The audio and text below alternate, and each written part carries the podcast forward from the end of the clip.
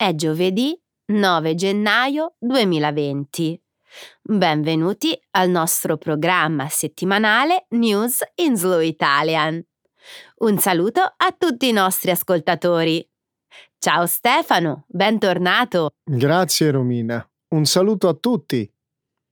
Nella prima parte del nostro programma discuteremo di alcune delle notizie internazionali più importanti avvenute questa settimana.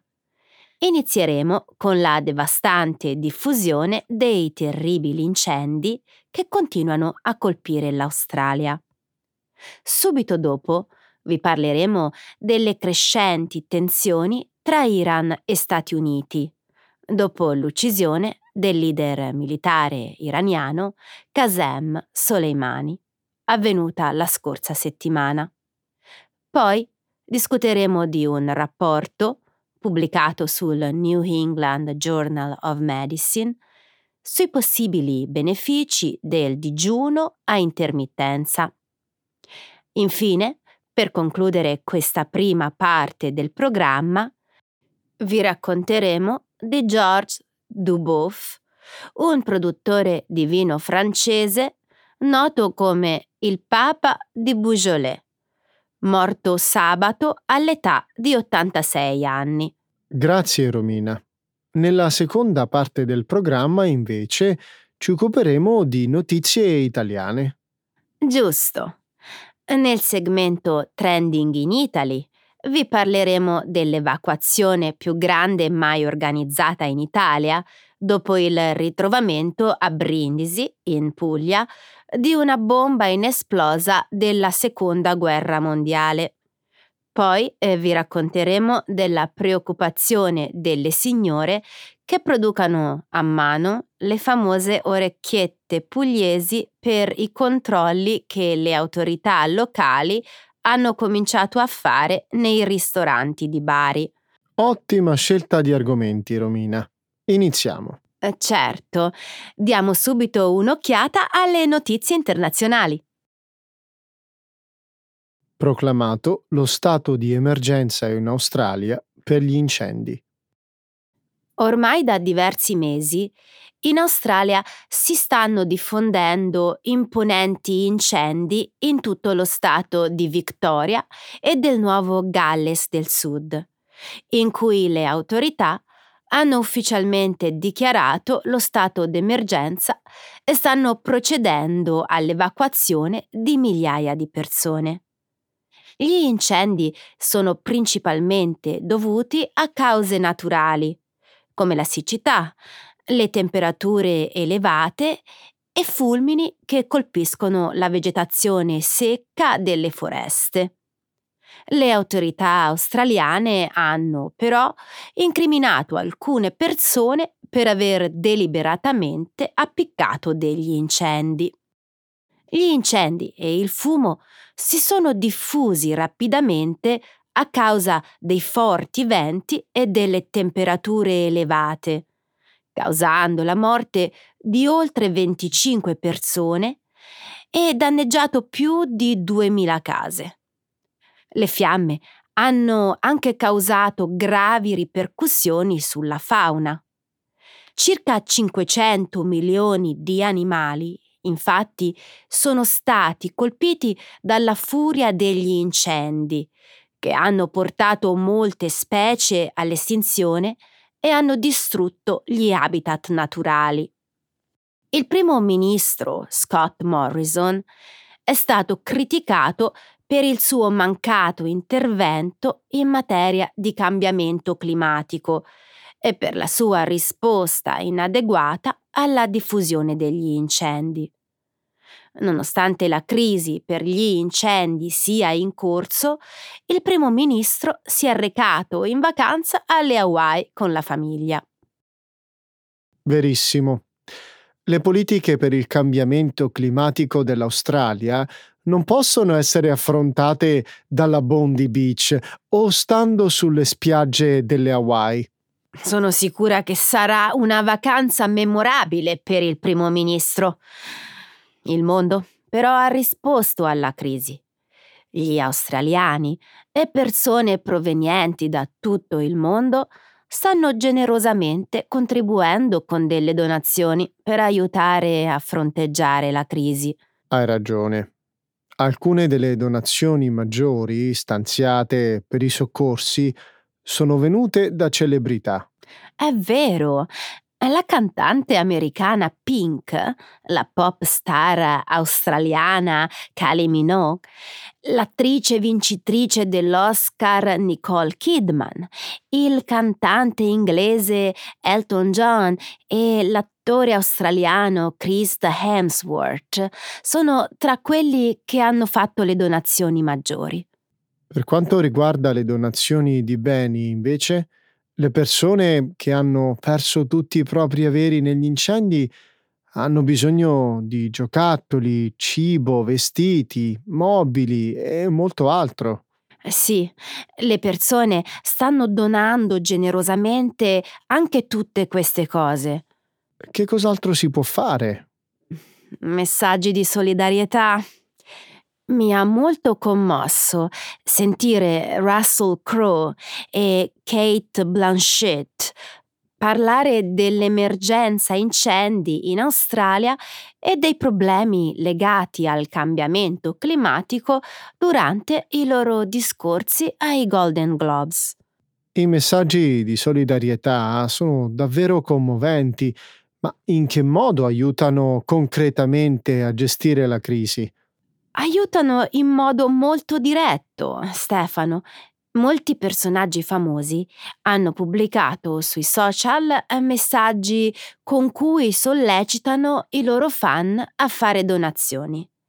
E come ha detto Kate Blanchett domenica scorsa, quando un paese sta affrontando un disastro climatico, stiamo tutti affrontando un disastro climatico. sale la tensione per l'uccisione del capo militare iraniano ad opera degli Stati Uniti.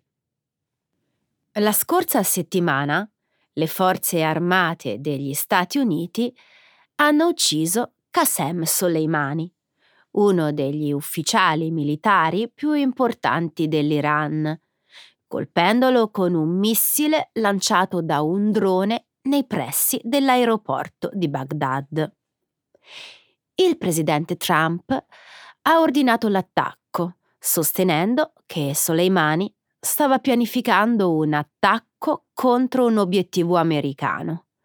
Soleimani era un generale maggiore iraniano delle guardie della rivoluzione islamica.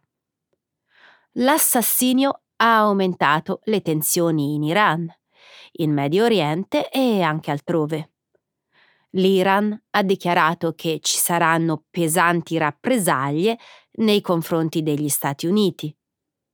Agli americani in Iraq è stato ingiunto di lasciare il paese immediatamente. Il Pentagono ha annunciato che dispiegherà 3.500 truppe supplementari in Medio Oriente. Contestatori si sono riuniti in Iran e hanno dato fuoco alle bandiere americane. In Medio Oriente ci sono state reazioni diverse.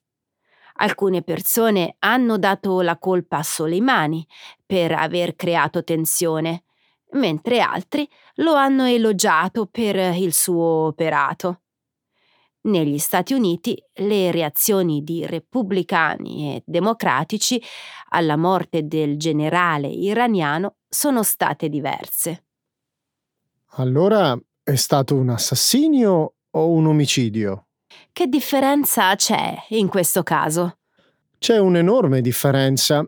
Il presidente iraniano e il primo ministro iracheno hanno detto che la morte di Soleimani è stata un assassinio. In altre parole, è stato un delitto a sfondo politico. Ad ogni modo, le autorità americane hanno respinto la definizione di assassinio. Capisco dove vuoi arrivare dicendo questo.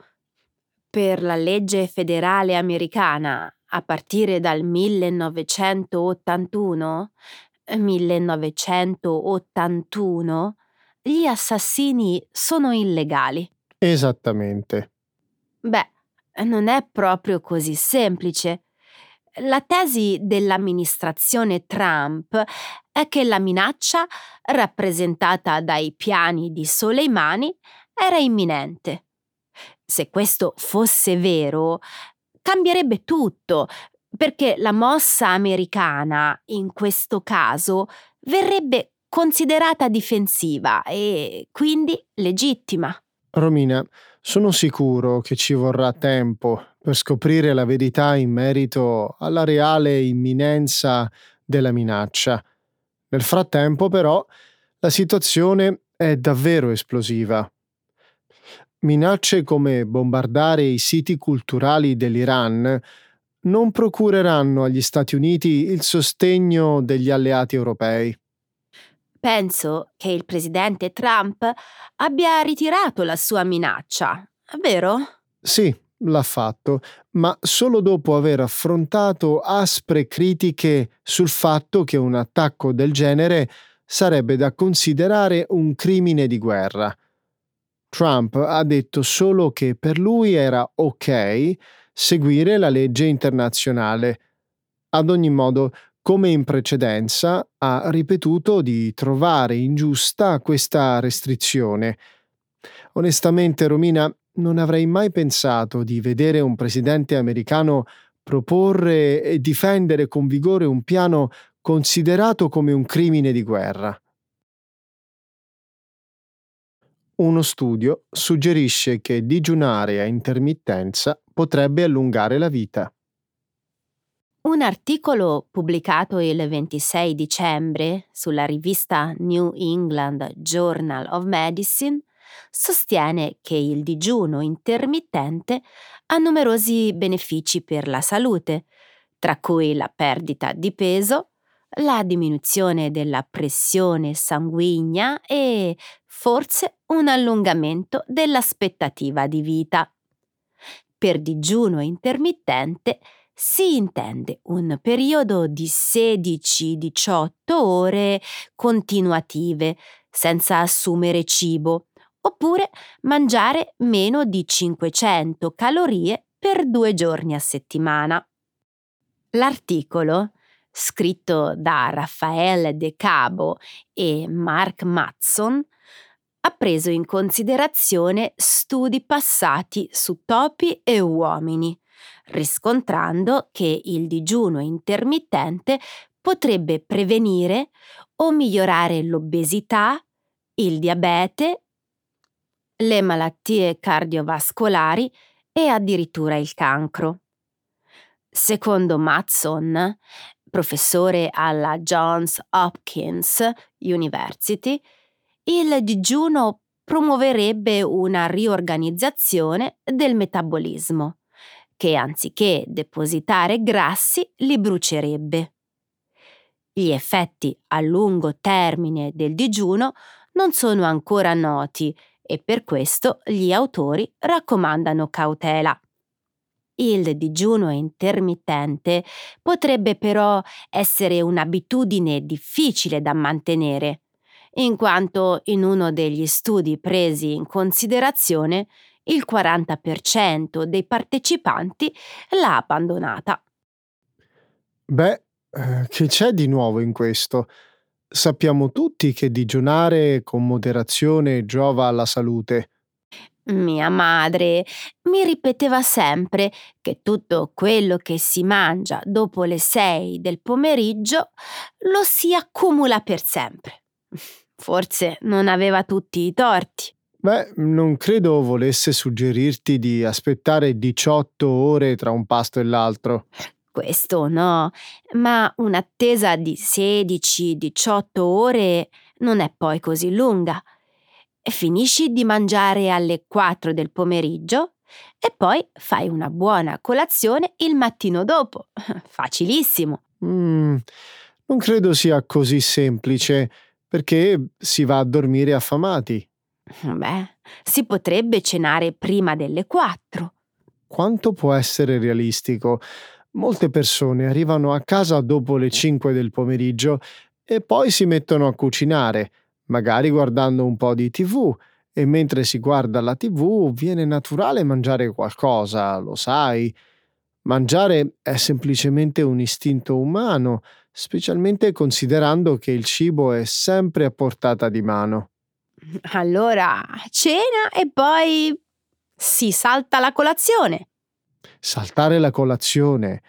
Tua madre non ti ha detto che la colazione è il pasto più importante della giornata? Lo faceva, lo faceva Stefano. Georges Duboff, il papa del Beaujolais, si spegne a 86 anni. Georges Duboff, noto per la sua instancabile dedizione al vino Beaujolais Nouveau, fino a guadagnarsi il soprannome di Papa del Beaujolais, è spirato sabato scorso in seguito a un ictus all'età di 86 anni. Negli anni Ottanta, Duboff ha promosso i festival del Beaujolais frequentati da molte star del cinema. Per celebrare ogni nuova annata del famoso vino, ha perfino creato il giorno del Beaujolais Nouveau.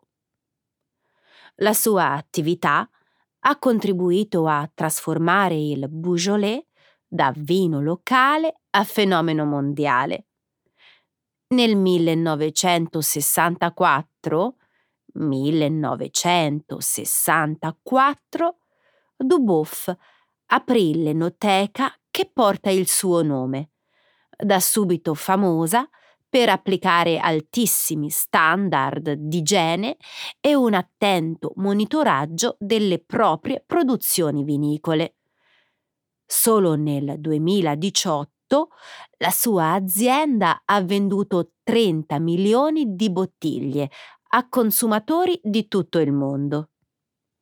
Il Beaujolais Nouveau è un vino rosso prodotto da vitigni Gamay nella regione francese di Beaujolais. E il Beaujolais Nouveau Credo che questa sera ne berrò un bicchiere in onore di uno dei più grandi produttori di vino del XX secolo.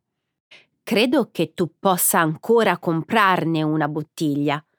Non ne sono rimaste molte e poi si dovrà attendere fino al prossimo novembre. Lo so, anche se non è il mio vino preferito, cerco di non perdermelo. Romina, sai che questo vino è stato al centro di molti scandali? Per esempio, nel 2005 Duboff è stato accusato di mescolare del vino scadente con altro molto buono per rifarsi di un'annata mediocre. Si difese dicendo che era stato un errore umano. E poi come dimenticare la controversia del vino di merda, è stato davvero divertente. Sentiamo. Il Beaujolais ha avuto un'annata pessima nel 2001. Le vendite crollarono e un milione e centomila bottiglie, quasi tutte di Beaujolais Nouveau, dovettero essere distrutte. Si sa che questo vino non migliora con l'invecchiamento. In ogni caso, un critico di vini di nome François Mo scrisse che il problema era dovuto a una sollevazione dei consumatori che consideravano il Beaujolais Nouveau un vin de mer, letteralmente un vino di merda. In effetti, eh, lo ha detto davvero. Questa affermazione ha fatto arrabbiare i produttori di Beaujolais, incluso, credo, il papa del Beaujolais, che citarono in giudizio Mo. I produttori gli contestarono di aver infranto una strana legge che impedisce di denigrare i prodotti francesi e ottennero 350.000 dollari di risarcimento. Vi furono tantissime prese in giro da tutto il mondo e la sentenza venne infine cancellata. Bomba a Brindisi, la più grande evacuazione della storia d'Italia. Domenica 15 dicembre si è svolta a Brindisi, in Puglia, la più grande evacuazione della storia del nostro paese. A causa delle operazioni di disinnesco di una bomba della seconda guerra mondiale. Come ha riportato la stampa italiana in quei giorni, l'ordigno bellico inesploso era stato rinvenuto il 2 novembre durante le operazioni di scavo per la costruzione di nuove sale del cinema Andromeda, che hanno richiesto l'impiego di un escavatore che accidentalmente ha toccato e danneggiato la spoletta di innesco dell'ordigno. Condizione che ha reso la bomba molto pericolosa e ha spinto le autorità a prendere misure di sicurezza speciali. Puoi dirlo forte, Romina. Il 15 dicembre ho letto sul quotidiano Repubblica che le operazioni di disinnesco della bomba hanno richiesto un maxi esodo. Le autorità hanno fatto benissimo a essere previdenti ho letto che in caso di esplosione della bomba sarebbe potuto saltare in aria un intero quartiere. So che per precauzione le autorità hanno paralizzato la città, bloccando il traffico stradale, quello aereo e ferroviario. I pazienti ricoverati in cliniche e ospedali e i detenuti del carcere sono stati portati altrove Stessa sorte è toccata alle sculture di bronzo custodite nel Museo archeologico Ribezzo, che sono state trasferite nella città di Lecce. Si è trattata di una evacuazione davvero di proporzioni notevoli, che si è estesa per un raggio di quasi due chilometri. Pensa che ben 54.000 abitanti di Brindisi circa il 60% della popolazione cittadina, hanno dovuto lasciare le proprie case. Stando a un articolo del giornale Il Fatto Quotidiano, pubblicato il 14 dicembre, molti hanno trovato rifugio in 14 diverse aree adibite all'accoglienza, tra cui centri commerciali e scuole. Tanti altri invece hanno lasciato Brindisi il giorno prima, decisi a trascorrere la notte nelle strutture alberghiere delle città vicine. Ho capito. Beh, spero almeno che le strutture alberghiere non abbiano approfittato della situazione di emergenza per aumentare i prezzi dei pernottamenti. Fortunatamente non è accaduto.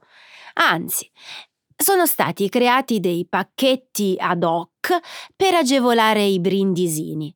Sembra che il comune abbia fatto un ottimo lavoro nella gestione di questa emergenza. È vero, tutto è andato nel migliore dei modi e la bomba è stata disinnescata senza particolari problemi. Spero che ritrovamenti tanto pericolosi non accadano mai più. Lo spero anch'io, Stefano. Tuttavia, secondo un articolo del quotidiano La Stampa, pubblicato il 28 luglio del 2018, l'Italia dormirebbe sotto un letto di 25.000 bombe ancora inesplose, risalenti ai due conflitti mondiali. Il problema, ovviamente, è che non si sa dove si trovino nelle periferie delle nostre città, in fondo ai laghi, a largo delle nostre coste, in montagna. Così tanti. Dici che c'è da avere paura? Non esagerare. Non credo sia il caso di lanciare allarmismi. Con questo dato volevo soltanto sottolineare che il problema delle bombe inesplose non riguarda soltanto Brindisi, ma l'Italia intera. Credo che sia un bene che la stampa nazionale dia spazio a questo fenomeno, ma sarebbe ancora meglio se lo Stato si impegnasse a realizzare campagne di sensibilizzazione per informare i cittadini del pericolo che questi cimeli di guerra ancora oggi rappresentano. I controlli ai ristoranti di Bari spaventano le signore delle orecchiette. Domenica 8 dicembre il New York Times ha pubblicato un lungo articolo sulle celeberrime orecchiette delle signore dell'antico borgo di Bari Vecchia. Parliamo della pasta prodotta dalle sapienti mani delle nonnine baresi, che lavorano la farina su caratteristici banchetti in legno allestiti all'aperto davanti alla porta di casa. Il celebre quotidiano statunitense, attraverso la penna del giornalista Jason Horowitz, ha raccontato il caso del sequestro di 3 kg di orecchiette fresche da parte della polizia municipale in un ristorante del centro a fine novembre e il panico sorto tra i vicoli dell'antico borgo in seguito alla circolazione della notizia. Molte anziane signore baresi, infatti, hanno visto l'intervento della polizia come una minaccia alla propria attività. Immagino che le signore di Bari si siano prese un bello spavento. Puoi dirlo forte. Pare che i vigili, oltre al sequestro, abbiano anche provveduto alla distruzione delle orecchiette, prive delle informazioni di tracciabilità che per legge devono essere stampate sulle confezioni. Le nonnine baresi, abituate sinora a vendere i loro prodotti ai negozi locali senza seguire le normative, hanno iniziato a preoccuparsi. Lo capisco. Probabilmente molte di loro temono un controllo a sorpresa della Guardia di Finanza e le salatissime multe che ne potrebbero derivare. Ti confesso che io sto dalla parte di queste signore che contano sui proventi della pasta che producono per mantenere le proprie famiglie, solitamente a basso reddito. Questi controlli devono essere un vero incubo per loro. Come ha fatto notare un giornalista del Corriere della Sera in un articolo pubblicato lo scorso 10 dicembre, le autorità forse non avrebbero intrapreso alcuna azione contro queste signore se si fosse trattato della vendita di moderate quantità di orecchiette ai turisti. Il problema però è che questa produzione casalinga è piuttosto abbondante e va a finire sulle tavole dei ristoranti che per legge devono documentare la tracciabilità dei prodotti che acquistano. Concordo con le parole del giornalista. La tracciabilità alimentare è molto importante perché certifica la provenienza dei prodotti e la loro originalità territoriale. Senza contare il danno che questo tipo di produzione casalingo arreca ai pastifici che invece pagano le tasse e producono nel rispetto delle leggi. Quello che dici è indubbiamente vero. Nonostante ciò, mi dispiace ugualmente per queste signore e non vorrei che smettessero di lavorare e di trasmettere alle nuove generazioni l'arte di fare la pasta. Sono d'accordo con te. Alcune di queste anziane signore hanno proposto di creare una sorta di cooperativa che consenta loro di continuare a produrre orecchiette ma in modo conforme alla legge. Altre però sostengono che mettersi in regola significherebbe aumentare i prezzi di vendita. Le orecchiette da 5 euro a confezione finirebbero per costare tre volte tanto. Tu le compreresti a quel prezzo? Certo soprattutto se questo significasse salvare l'arte della produzione della pasta artigianale delle nonnine di Bari Vecchia. Parlando di orecchiette mi è venuta fame, ora vado a mangiare qualcosa, va. Vengo con te. Andiamo, ciao a tutti! Ciao!